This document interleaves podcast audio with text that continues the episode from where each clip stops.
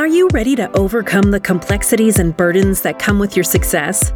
Join the team at Centura Wealth Advisory in the Live Life Liberated podcast. Now, on to the show.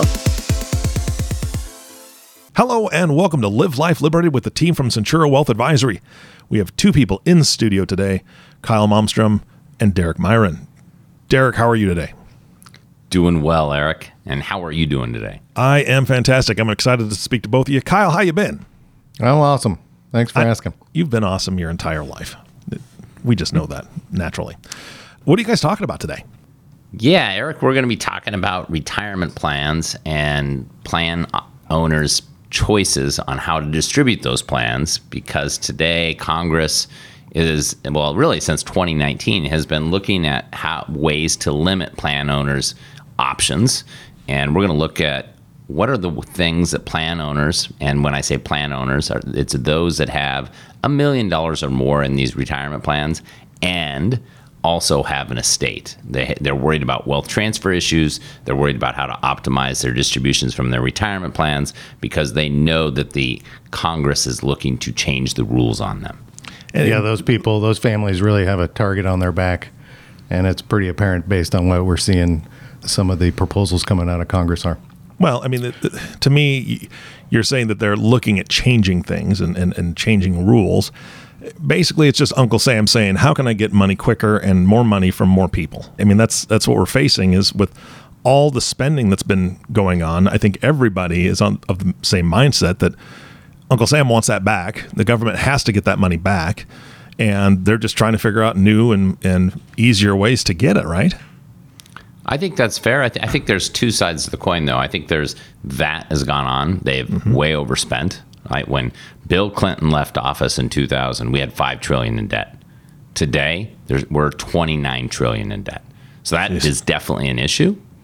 The other side of the issue is they're saying, is it fair that people who have played by the rules, are like, this wasn't the intended consequence, that individuals could put money inside of retirement plans and they're not paying their fair share, and we want to level the playing field. That's those are the really the the, the, the two sides of, of what's going on.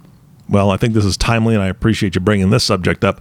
And uh, I'm here to learn with the rest of the audience. So please take it away. Thank you, sir. So I think what we'll do is we'll give a little bit of a history of. Let's just start with the history of retirement plans.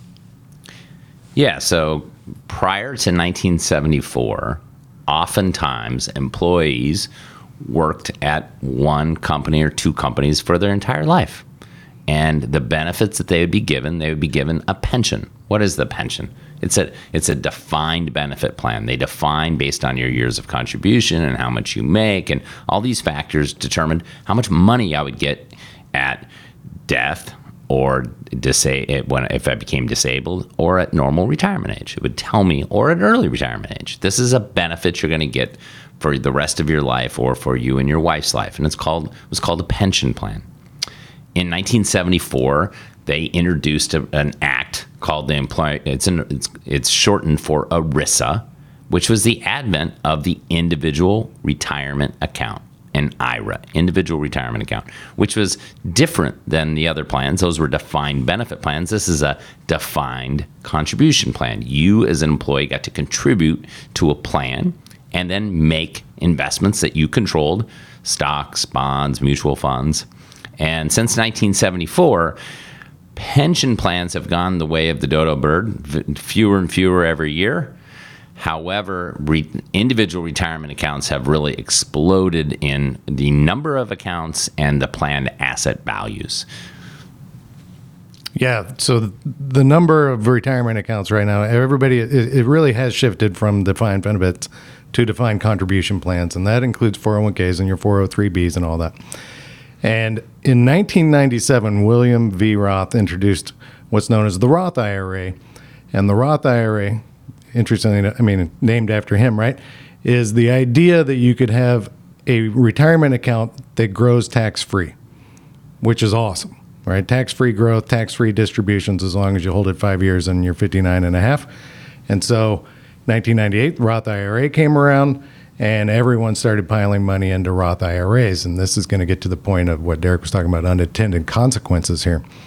And The Roth IRA, what ended what ended up happening is certain people were able to take advantage of that and get more money into that Roth IRA account than originally intended. Kyle, what are the ways we can get money into a Roth IRA? Well, there's two particular ways you can do it. You can contribute on an annual basis, or you can convert. And a conversion means you take your IRA asset and you, you fill out a form and you convert it into a Roth and you pay ordinary income tax. And then the growth of that asset going forward will be tax free. So the challenge is getting it from a traditional IRA into is you have to pay tax to get it in there into that Roth IRA. That's correct. Now, if you're in a low income tax bracket, it's not that painful. But if you're in a high income tax bracket, it can be painful. But I would piggyback on that that depending on what you're going to invest in, your outsized returns could be a good reason to do that. And I think that's what's happened over time is people have had outsized returns that the government did not prepare for. And now there are substantial amounts of money in Roth IRAs that the government's saying, hey, that is not exactly what we thought was going to happen here. This was really intended as a retirement benefit, not as a wealth generation, a generational wealth growth play. And that's and that's what happened. Well, let's back you up. So, 1998, this happens, and first the government says, "Listen, you can only have 100,000 of a modified adjusted gross income in order to convert." So it really allowed this benefit for lower income people. And then the government looks out there and says trillions of dollars in retirement accounts and they say, "Gosh, let's let everybody convert. The more people convert, we get the money now to spend now." And they're let's face it, they're hooked on it, right? They're hooked on the crack. They want the tax dollars to spend on other things. So, what happened in 2019? 2019 was the Secure Act, which was setting every community up for retirement enhancement, passed December 20th, 2019. And they made some modifications to retirement plans. In particular, they made the required, the required minimum distribution from IRAs, qualified accounts, they moved it from 70 and a half to 72. And then they also eliminated the, well, they changed the inherited IRA rules.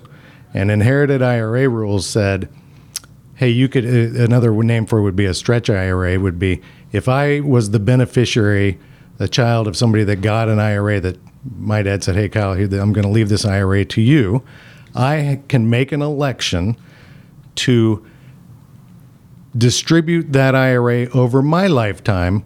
And that's a very powerful tool because we've always been told defer, defer, defer. So if you imagine somebody leaving their grandchild an IRA in their 30s, they could very well take 60 years to distribute that IRA. And the compounding effect of that is massive. And so the Secure Act changed that and they said, hey, no more stretch IRAs. You can do it over a 10 year period. There's a couple ex- exemptions from that, disabled people and things like that. But for the most part, you have 10 years that you have to distribute this IRA. And that is case in point is hey, we want our money, right? Yeah, so they, they didn't change it for spouses. So uh, Correct. the, the plan typically was you'd name your spouse as the primary beneficiary, beneficiary and then you'd name your kids or your grandkids as the, the secondary beneficiary, contingent beneficiary. And you could just stretch it out for your lifetime, your spouse's lifetime, and then that secondary beneficiary. They met in 2019, and that was really the plan designed for most Americans. That's how, you know, and people knew that plan very well. People are not aware that this really changed in 2019. And Congress got together and said, you know, that wasn't the intention. The intention was for you, the plan owner, to save for your retirement and your spouse's retirement. But after you two have used this money for your retirement, it wasn't to help your kids get retired. So everybody else, with minor exemptions, have to distribute 100% of those assets within 10 years of death. And I would, right there, the crux of that is if you if you imagine most generations are probably 20 to 35 years apart. So my parents were 30 when they had me. I'm in my prime years. If my dad passes away, you're going to inherit that money when you're in your prime earning years, which means you're probably going to have to take the money out in the highest tax bracket.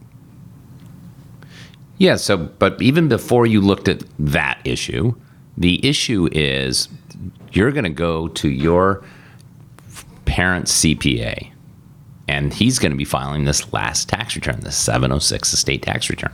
Assuming your father, your mom and dad have an estate north of the estate tax exemption and they potentially are going to pay estate taxes.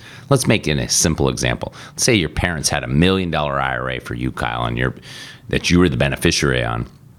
And you're going to ask them if my choices are take it out today or take it out over 10 years. And let's just take both ends of the spectrum. Let's say that you decide, I'm not going to take any money. I'm in my primary earning years. I'm not going to take any money out. I'm going to wait 10 years. They're going to say, okay, Kyle, you're going to owe estate taxes on your parents' IRA. And today, estate taxes are 40%. And astutely, you're going to say, but wait a minute. I'm paying tax on money that's not all mine. Some of that money in that plan is going to go to income taxes over time. So I'm paying 40% today, 400 grand. And I hope this IRA grows over the next 10 years. And then when I take it out, depending on what tax bracket in, I'm going to have to pay whatever bracket I'm in 40, 50% down the road. That doesn't seem smart. So you're going to say the other end of the spectrum, okay, Mr. CPA, I'm going to take all the money out today. And that's going to end up on your dad's final tax return. Income with respect to a decedent is going to say, gosh, going to put him in a, if you're in here in California, a 50% income tax bracket.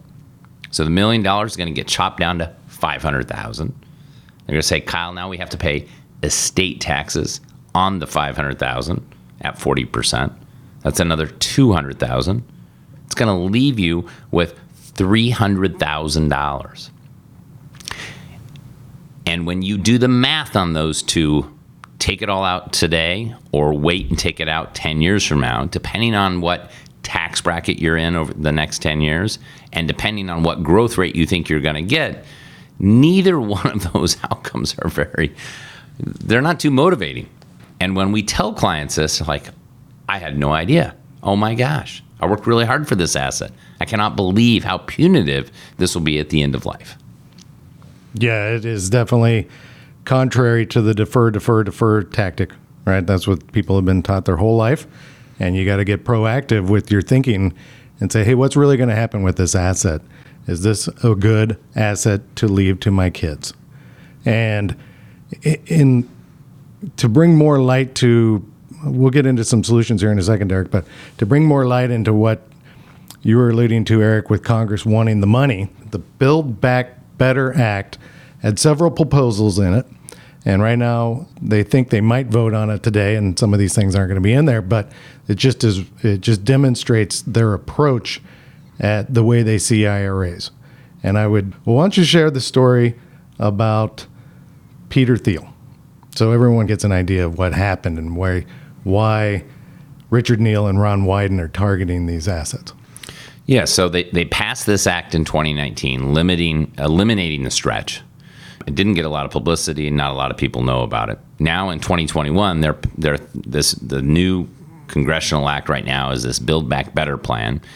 And some things that they put in there. First is Peter Thiel is the poster boy because he's been able to amass $5 billion in Roth IRA. And they're saying, how is that fair? How is he paying his fair share? Peter's in his 50s. He's a founder of PayPal. He's had several successful ventures, but he played by the rules. But they're like, we don't care. This isn't, this is not what we intended from this Roth IRA. There's also folks that have huge IRA balances. There's 500 folks in the country that have north of $25 million in their retirement plan. They're saying that's not okay. There's so many people that have plans north of $10 million. So they want to pass legislation, wanted to pass legislation that said anybody that had north of $10 million had to get the money out of the plan over two years. Can you imagine if that's you? Oh my gosh. They want to tell the Peter Thiels of the world, you got to get any money over $20 million out of a Roth distributed out. Not as painful for him because it's, it's tax free. I don't know what what they're planning on assessing, changing the rules. But how about people that got to defer, defer, defer, and they have 10 million or 20 million bucks in their retirement account, and they said, "Hey, half it has to come out of there. You got to pay taxes immediately." that could be really rough. Yeah, it was fifty percent of the aggr- aggregate amount over ten million dollars, and so there, and you weren't allowed to contribute any more to an IRA. They said, "Hey, you got to get this money out." The other thing that they threw in there, I think, is really noteworthy and uh, I think punitive to the general population is that they said, "Hey, no more private investments, no more investments that are for accredited investors only." And the government has this view that in, that people that make two hundred thousand dollars or three hundred thousand dollars, if you're a couple and you have a million dollars in other assets, that somehow you're, uh, for lack of a better way to say it, more sophisticated than the rest of the people, and that you get to have access to these private credit, private real estate, hedge funds, right? You can invest in different things, and they said, hey, no more of that. And so there's people all over the country that have self-directed IRAs. They have IRAs in hedge funds. They have they, tons of money is in private deals, and they're saying, "Hey, you need to get that out, and you got two years to sell it." Well, first off, that's just ludicrous that they try to get you out in two years because a lot of these private equity deals are five and seven and ten year lockups. So I don't even know how you get out of them. I'm sure there's a way, but it's going to be a challenge. So they're saying, "Hey, we're really going after these IRAs. This is we're going to change the rules here."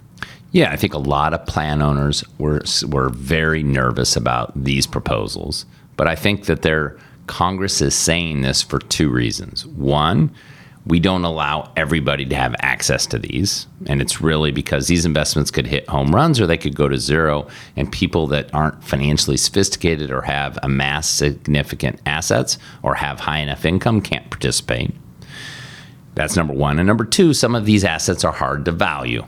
And so we can't enforce the rules around retirement accounts because of valuation issues. So because of that, we want to throw it out with the baby with the bathwater. We just want to level the playing field. We want nobody to be able to invest in retirement accounts in this stuff. And there's a bunch of other things in there as well. The good news is, the good news is, as of last Thursday, all of this stuff has now been not eliminated from the bill. Now, as as we know, the sausage getting made in Congress is a messy process, and people can try to slip this stuff back in at, in the in the end. So, so you never know until you get the final bill to say what's in there. So that, but I think what we are saying clearly, Congress is coming for large retirement plan owners and for folks that have alternative investments in retirement plans. And what should those folks do? if anything, what should they do? Yeah, that's exactly my take on it, and I and history shows that, right? So let's talk about what you can do, right? So there's a couple of ways to get money. You know, how do you pass along an IRA? You can do it while you you can get money out of an IRA while you're alive, or you can pass away. There's four ways when you're alive, right? You can just make a distribution. Now, for traditional IRAs, 401ks, that type of thing, which is a you know, you're going to pay ordinary income taxes, what we were talking about. If you're in a high tax bracket in California, that's going to be painful, but you're getting it out. You could do a Roth conversion, depending on your facts and circumstances and the timing of income and and different things that could be definitely optimized, and then you could distribute from the Roth. You can do a charitable, qualified charitable distribution, which is making a payment directly to charity if you're charitably inclined, that's a great strategy. Uh, eliminates all the taxes on that, and you get it right to charity, and it's a better use of money in most people's folks. And there's a way to do some in kind distributions of different assets out of an IRA that could be pretty tax efficient. There's a little secret sauce in that, but that's a good way to, to, to a good option to be considering. What about when you pass away, Derek? Yeah, so those are the four paths during life and then after you pass away, there are really only two groups of beneficiaries, right? It's either friends and family or to charity. Now, in the friends and family, there for those who uh, own a company, there's some special sauce around that. You can optimize getting assets in retirement accounts to, to second and third generation, but it's only to those who own a privately held business. Or you give it outright to charity, or you f- set it up such that it goes into a, a, charitable trust on behalf of your family upon passing. Those are really the only options, unless you just plan on giving it directly to the government. Yeah, desired options. The undesired option is the IRS. So on the charitable remainder trust or different charitable strategies, right? That's that. There's a lot of meat on the bones there to talk about on a different conversation, I think. But that's really the ways you're going to get the money out of the IRAs. And we're talking big chunks of money, big taxation. Government wants it in order to really make an impact for clients that are in this situation where they have very large IRAs and the estate tax is looming right now. That number was 23.7 million for a couple. You could pass 23.7 million to the next generation without estate taxes. That was in the build back proposal to be down to 5 with inflation adjustment probably 6 as of today. Six, 12 million for a couple, but it may, you know, it, it came out but to Derek's point, do they slip it in at the last minute? Even if they don't, it's going to come back down to six million in 2026. So, for 12 million dollars for a couple. So these people, if you're one of those people, you got to start thinking, well, how you got to think think strategically and downfield. What's the best play, right? Yeah, so I think that many individuals who have large retirement plan balances had a plan to get the money in. Here was the yeah. plan. Here's the way to mitigate my income tax one year at a time and push this down the road. What we find most don't is have a very good plan on how to distribute it out. Most don't even know the rules that have changed. And so once we tell them the story about at passing, your kids are likely going to get somewhere 20 to 40% of these plan balances. Holy moly, that's like, wow, that's I had no idea. I used to love this asset. I felt like this was the asset I worked hardest for. I didn't take certain vacations. I put off other things. I really saved for this asset. And now, the way that you're describing it and how it's going to be taxed, it, it may be my, my least beloved asset because of the way that it's going to be distributed down the road. You got a silent partner on that asset. You sure do.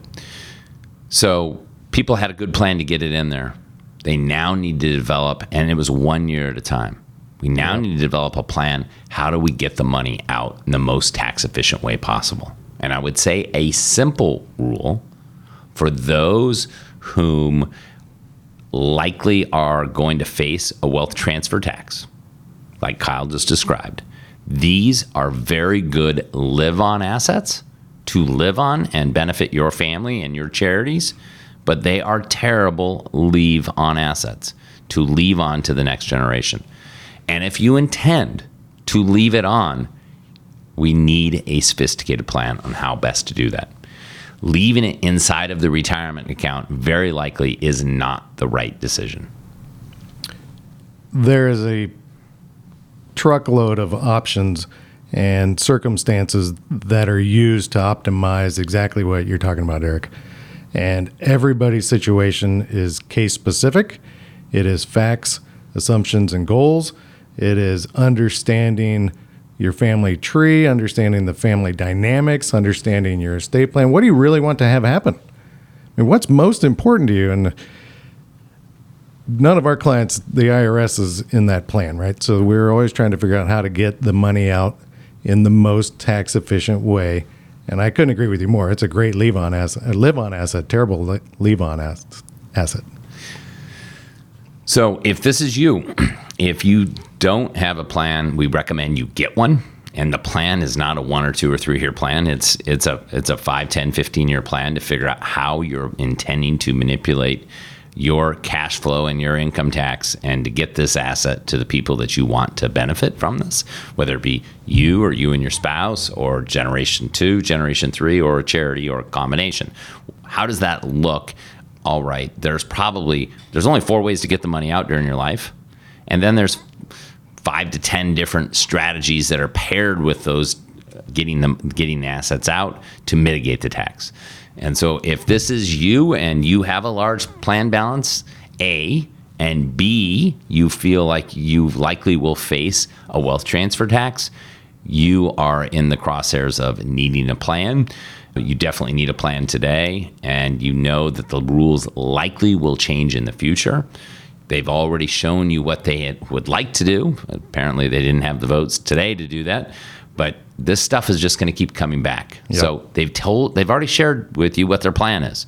Let's get ahead of them now. It may it very likely is not going to pass today, but they're they're going to come back to it. How do we get two steps ahead here? Yeah, well stated. You, yeah, I couldn't agree with you more. They're going to come back around on this thing and get more bites at the apple.